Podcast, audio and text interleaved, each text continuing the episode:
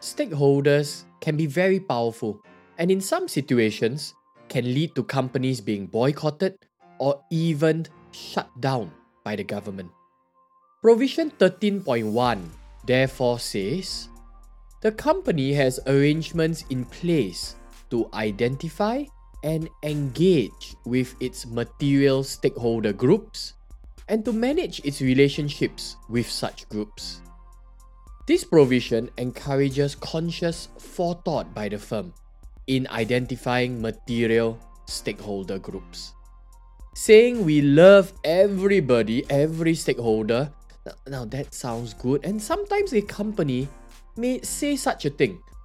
But we must realistically appreciate that a company can only meaningfully engage with a limited number of stakeholders. It is impossible to engage with all stakeholders to the same degree. So, who are our material stakeholders?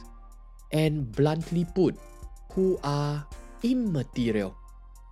Well, we have models like Mendelow's matrix, which can classify stakeholders according to their power and interests. Now, that's helpful.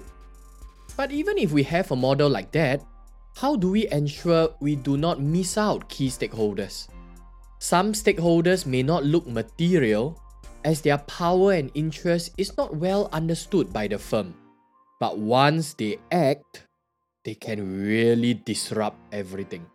For example, certain social media influencers or certain celebrities. Therefore, a firm should really undertake proper discussions and deliberations on identifying material stakeholders.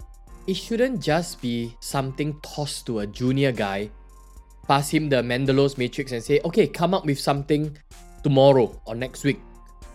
It should not be slipshod like that. Rather, there should be a formal, well thought out analysis on who the stakeholders are.